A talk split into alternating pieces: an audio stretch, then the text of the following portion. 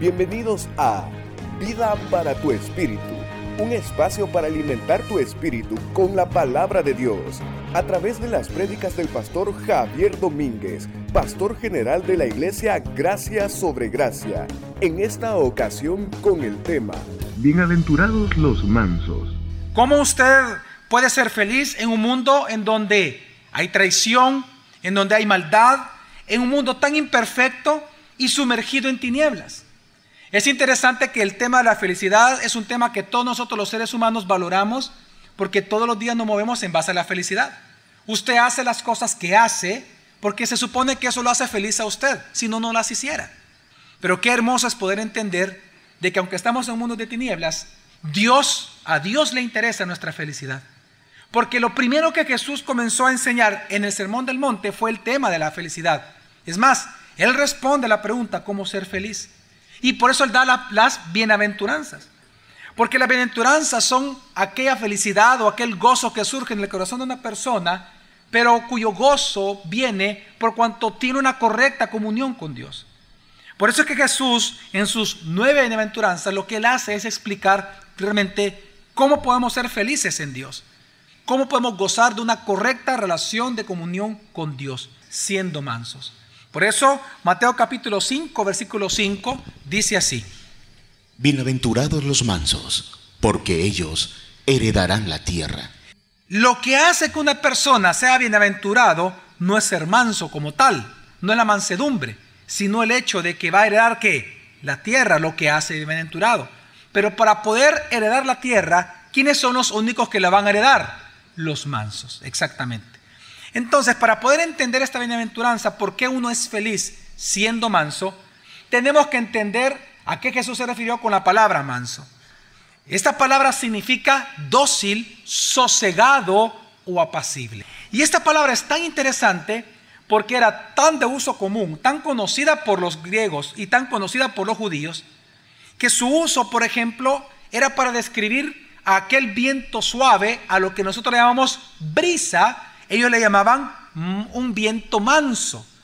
La palabra manso también para los judíos lo ocupaban para describir, por ejemplo, aquel potro que ya era domado.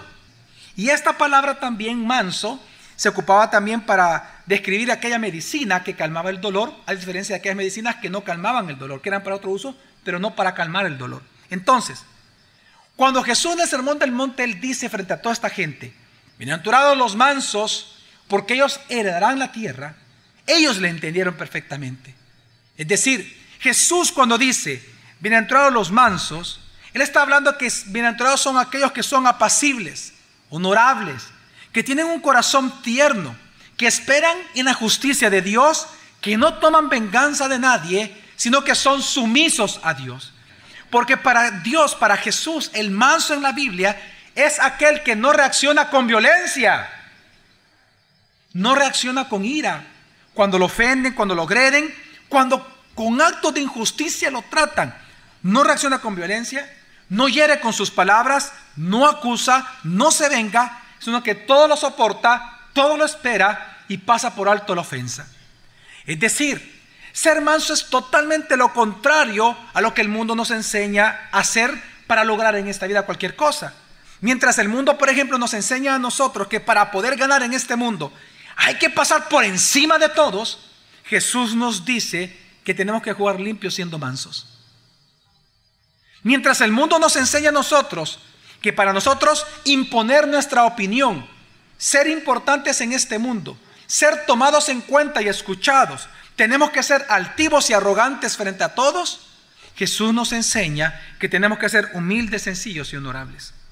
Mientras el mundo nos enseña a nosotros que tenemos el derecho y la obligación de defender nuestras causas justas cuando con injusticia nos tratan a nosotros y tenemos la oportunidad de hacerlo con ira y defendiendo a cualquier costo nuestra propia opinión, Jesús nos dice que tenemos entonces que ser apacibles esperando en la justicia de Dios.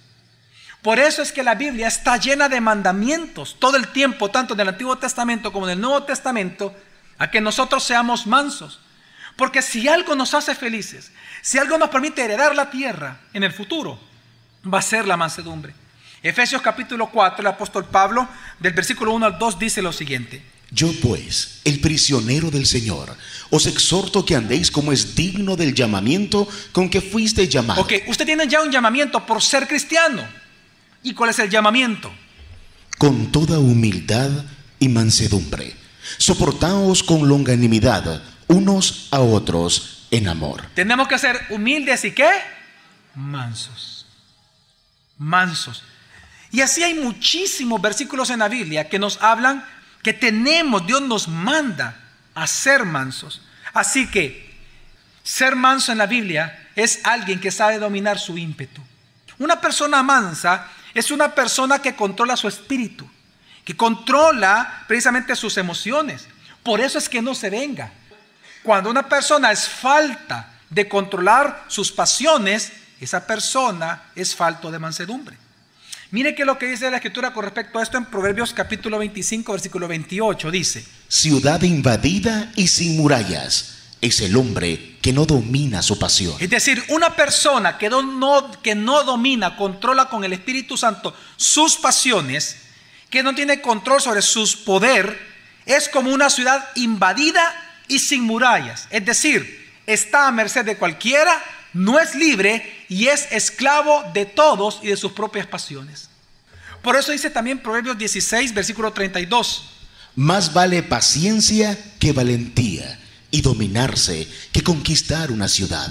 ¿Usted quiere ser feliz? ¿Sabe, ¿Sabe qué vale más para una persona ser feliz? Más que conquistar toda una ciudad, más que ser un rey, más que ser un presidente o un alcalde, es dominarse usted mismo. Eso lo va a hacer más feliz a usted. Por eso es que el manso no guarda rencor, no toma venganza, porque cuando lo ofenden, precisamente él pasa por alto la ofensa. Él perdona, porque es manso. El manso no se defiende a sí mismo cuando está siendo atacado. ¿Por qué? Porque se encomienda a Dios. Por eso es que en Primera de Pedro capítulo 2 se nos dice precisamente cómo esa es la mansedumbre para nosotros, a la cual Dios nos llama como llamamiento santo a cumplir.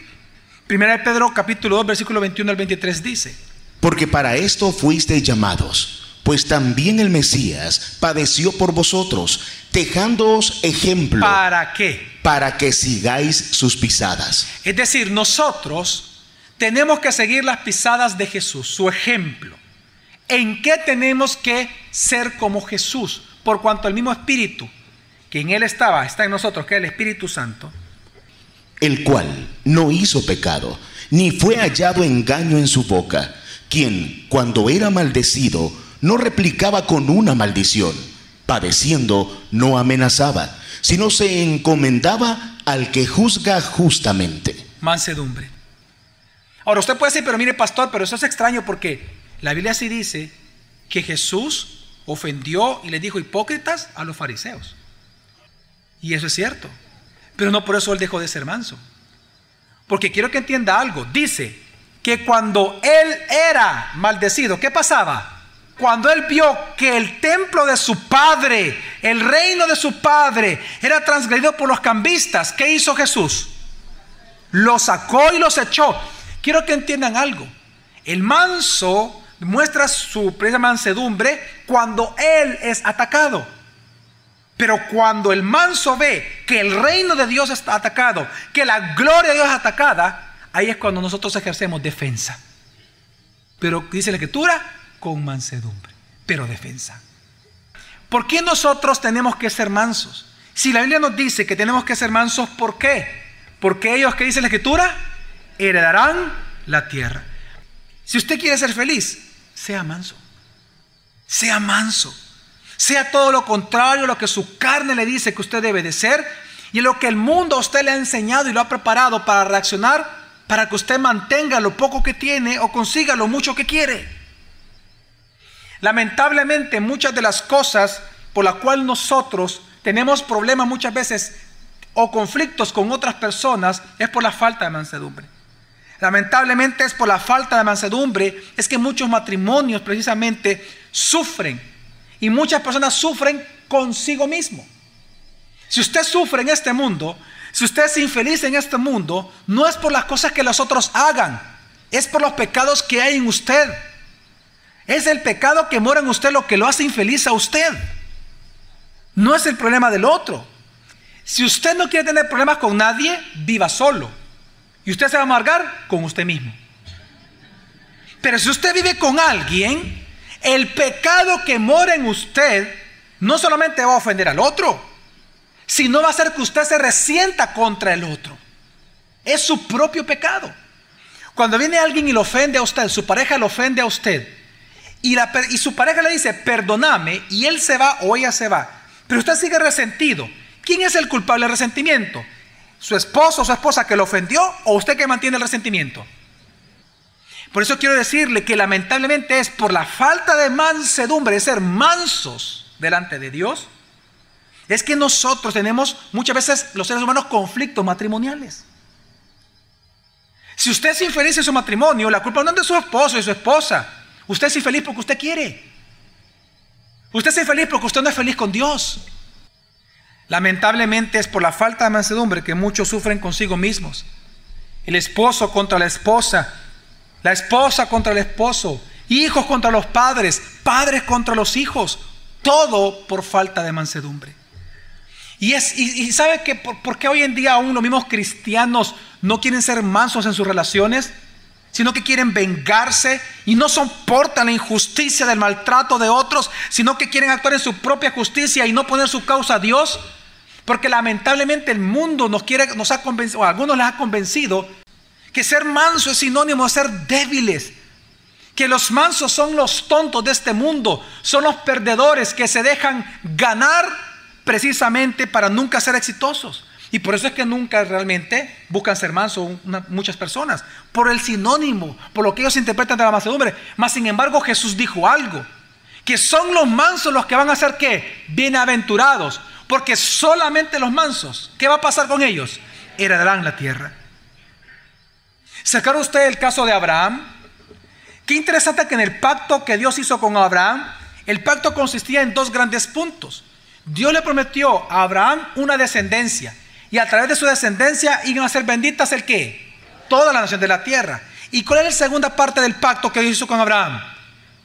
Dios le dijo, voy a darte una tierra. Pues nos cuenta la Biblia que después de que Dios hizo el pacto con Abraham, precisamente Abraham se dio cuenta que los pastores de las ovejas de él estaban peleando con los pastores de las ovejas de Lot, de su sobrino. Y quiero que entienda que Abraham, él era el, el patriarca. Él era el de la bendición. Él era el del pacto. Él era el tío. Él era la autoridad de Lot. Al ver esa situación, perfectamente Abraham pudo haberle dicho, mira Lot, es imposible que sigamos juntos. Andate, que esta tierra es mía. Dios a mí me la ha entregado. Vos andate a otra tierra y que Dios te bendiga. Si Abraham hubiera hecho eso, él hubiera pecado ante Dios. No, y no él era el patriarca, pues. Y no Dios el pacto era con él, pues. Pero ¿saben qué hizo Abraham por cuanto él era manso? ¿Qué dice la escritura que hizo Abraham? Leamos la palabra de Dios en Génesis 13, del 8 al 9. Y dijo Abraham a Lot, te ruego que no haya contienda entre yo y tú, ni entre mis pastores y tus pastores, pues somos hermanos. ¿Acaso no está toda esta tierra delante de ti? Te ruego que te separes de mí si vas a la izquierda, yo iré a la derecha. Y si a la derecha, yo iré a la izquierda. En otras palabras, Abraham le dijo a Lot, toma la tierra que tú quieras. No te lo voy a impedir. Y yo voy a irme a la tierra que tú deseches. Qué gran mansedumbre de Abraham. Porque Abraham pudo haberle dicho otra cosa. Tú andate si yo soy el dueño de todo esto. Pero ¿sabe por qué Abraham era precisamente manso? Porque él entendió ya algo con el pacto que Dios hizo con él, él entendió algo, que él era pecador. Porque ¿cómo fue justificado Abraham? ¿Por las obras o por la fe? Por la fe. Y es que solamente cuando alguien se sabe pecador, es que puede entender Romanos 12.10. ¿Qué dice Romanos 12.10? Amándoos unos a otros con amor fraternal, en cuanto a honor, prefiriéndoos unos a otros. El que es manso, ¿sabe qué es lo que hace? En honor de los demás los prefiere a ellos antes que uno mismo. ¿Qué fue lo que hizo Abraham? Abraham era el dueño. Ahora, quiero que entendamos algo. Si Lot hubiera sido manso, según lo que dice la escritura, ¿qué tendría que haber sido la respuesta de Lot ante el ofrecimiento de Abraham. Sobrino, tú escoge la tierra que esté enfrente. La que tú deseches, esa yo voy a tomar. Si él hubiera sido manso, Lot, ¿cuál hubiera sido la respuesta de él? No, no, tío, no. Usted es el patriarca. Usted es el de la promesa. Usted es el de la bendición. ¿Cómo a creer? No, tío. Usted escoja la tierra y yo miré donde usted deseche. No se preocupe. ¿Sí o no, mi familia? Porque dice que en amor fraternal, ¿cómo?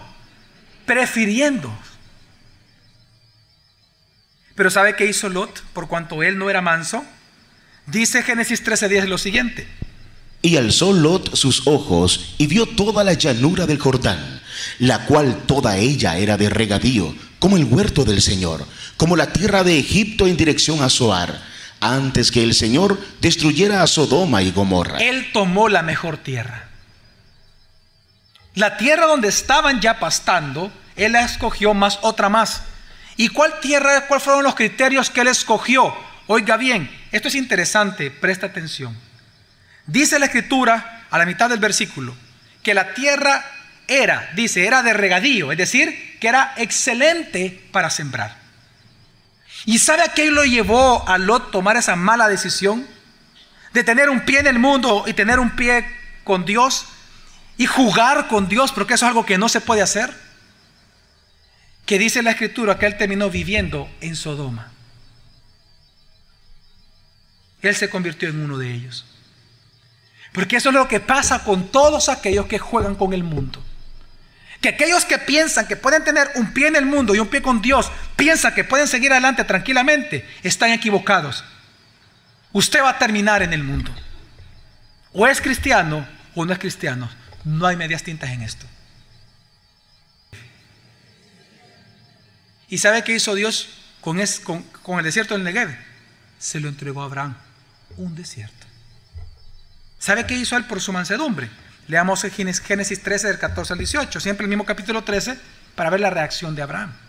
Y después que Lot se separara de su lado, el Señor dijo a Abraham, alza ahora tus ojos y mira del lugar donde estás hacia el norte y hacia el Negev, y hacia el oriente y hacia el mar, porque toda la tierra que tú ves te la daré a ti y a tu descendencia para siempre.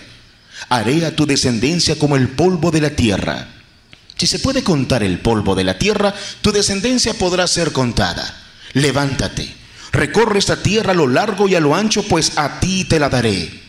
Entonces Abraham alzó su tienda, se fue y habitó en el encinar de Mamre, que está en Hebrón, y allí edificó un altar al Señor.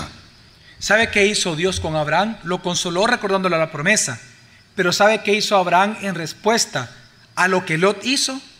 ¿Qué edificó Abraham? un altar, adoró a Dios. Cuando le quitaron a él la tierra que supuestamente a él le pertenecía. ¿Qué hace usted cuando le roban?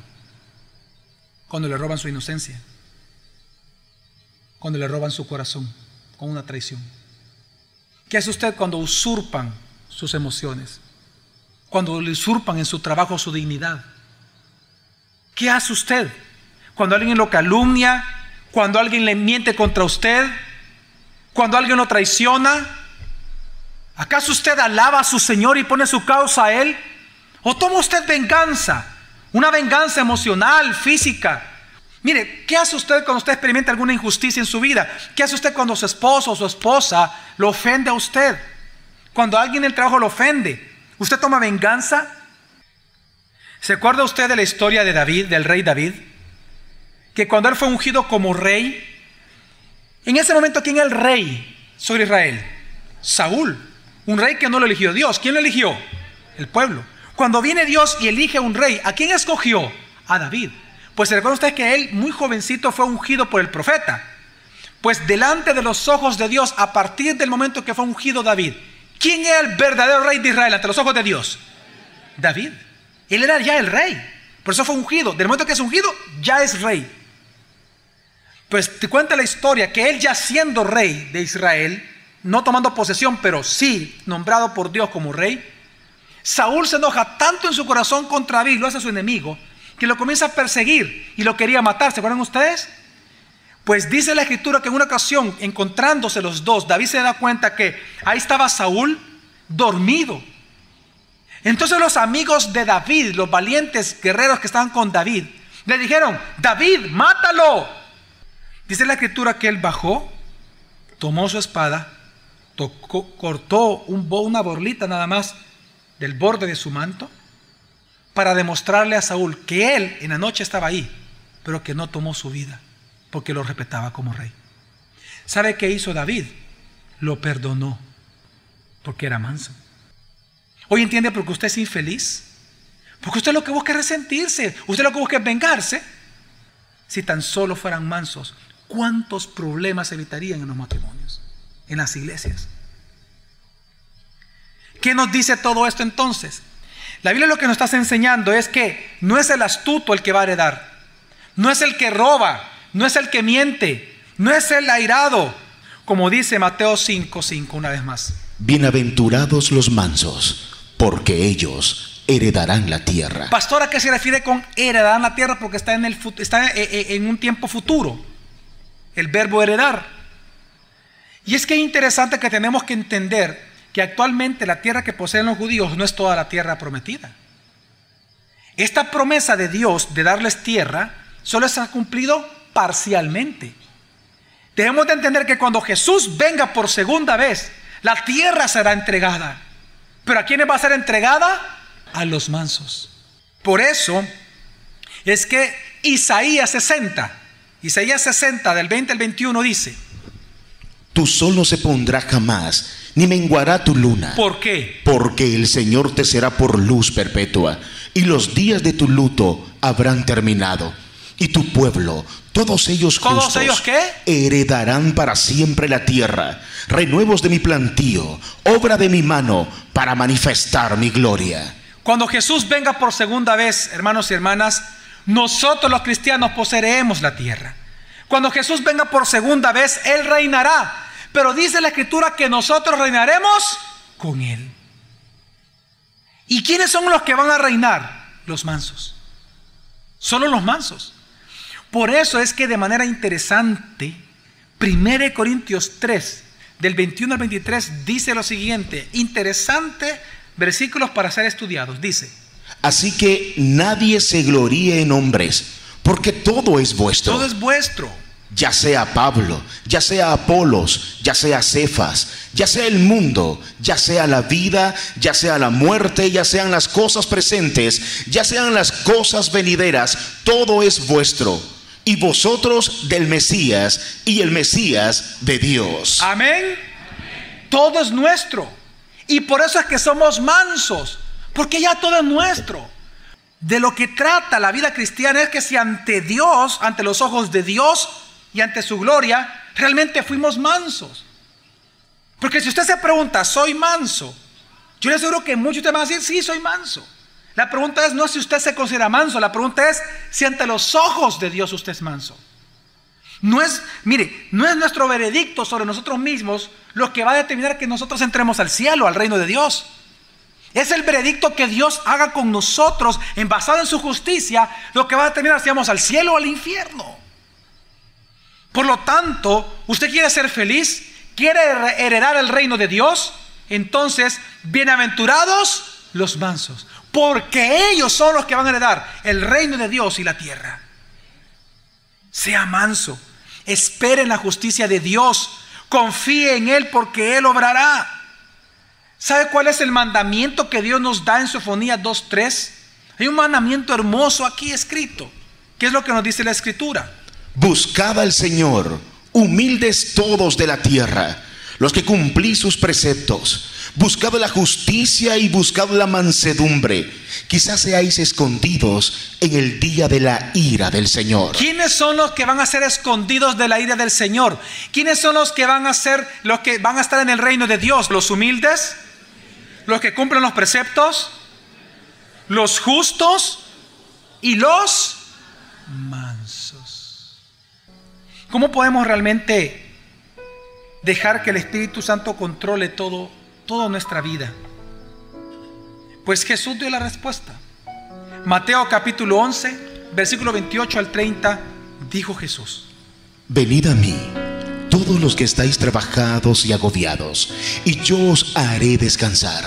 Llevad mi yugo sobre vosotros y aprended de mí, que soy manso y humilde de corazón, y hallaréis descanso para vuestras almas, porque mi yugo es fácil y ligera mi carga.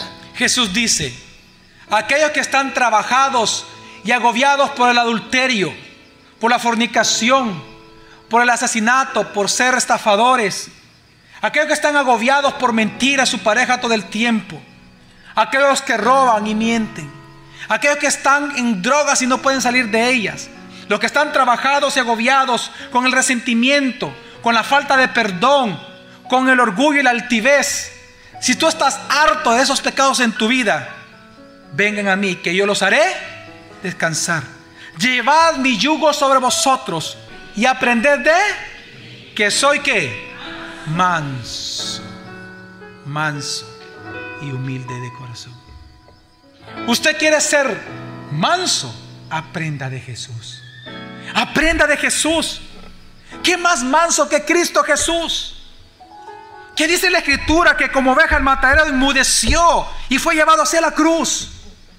Dice la escritura en Filipenses capítulo 2 que él siendo Dios no escatimó el ser Dios como algo a lo cual él se aferró, sino que él se despojó a sí mismo, tomando forma de hombre y estando en la condición de hombre, se humilló a sí mismo, haciéndose siervo de todos, muriendo en una cruz. Cuando él era Dios y es Dios. Usted quiere ser manso, venga a Jesús. Esa es la importancia de usted congregarse en una iglesia en donde le explique la escritura. ¿Por qué? Porque donde nosotros vemos el rostro de Dios, en el rostro de quién? De Jesús. ¿Y, y, ¿Y cómo es que nosotros conocemos el rostro de Dios? ¿Dónde lo conocemos? En la Biblia. ¿Quieres ser manso? Pues entonces conozca a Jesús. Aprended de mí que soy manso y humilde de corazón, dijo Jesús. Aprended de mí. ¿Y qué significa aprender de Jesús? Llevad mi yugo. ¿Sabe qué dice Jesús? Camina la par mía. Yo te voy a enseñar a caminar en el reino de mi Padre. Obedece mis mandatos. Obedece la escritura. Si la escritura te dice que tienes que perdonar, perdona. Yo te voy a enseñar. Si la escritura te dice que tienes que ser generoso en el reino de Dios, diezmos y ofrendas, diezma y ofrenda. Si la escritura te dice a ti que tienes que amar, ama. Es a la par de Jesús que usted va a aprender a ser manso y humilde de corazón, no lejos de Jesús. Mientras que para ser pobre en espíritu, usted tiene que fijarse en su pecado, en su pecado, para ser pobre en espíritu y mendigar entonces de Dios. Para ser manso, usted tiene que fijarse en la santidad de Dios. Como dice el Salmo 37, versículo 1 al 13, dice así la palabra del Señor, ponga mucha atención, que es un hermoso salmo con el cual queremos concluir. Dice así.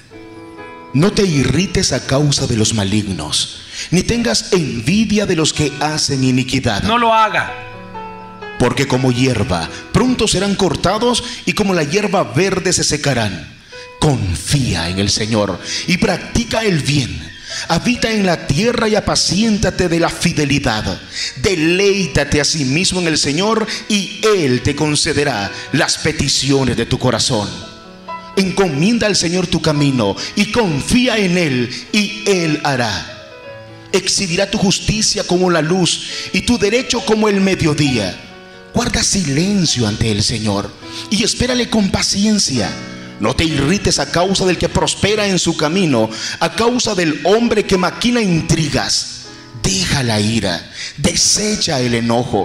No te enardezcas en manera alguna a hacer el mal porque los malos serán cortados, pero los que esperan el Señor heredarán la tierra.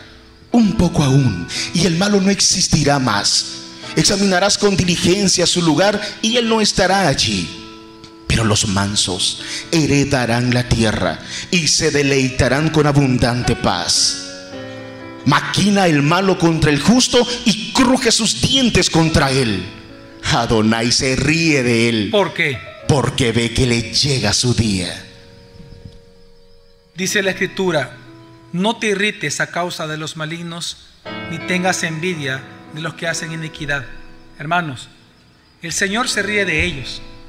Porque pronto, muy pronto, va a llegar el día del lloro eterno de ellos, pero de nuestro gozo eterno, los que somos mansos ante los ojos del Señor. Vida para tu espíritu con el pastor Javier Domínguez es una producción de Iglesia Gracia sobre Gracia. Puedes encontrar más recursos como este en nuestra página web graciasobregracia.org. También puedes visitarnos en Hotel Holiday Inn los domingos a las 8 y 11 a.m. Iglesia Gracia sobre Gracia, tu iglesia, tu casa, tu familia.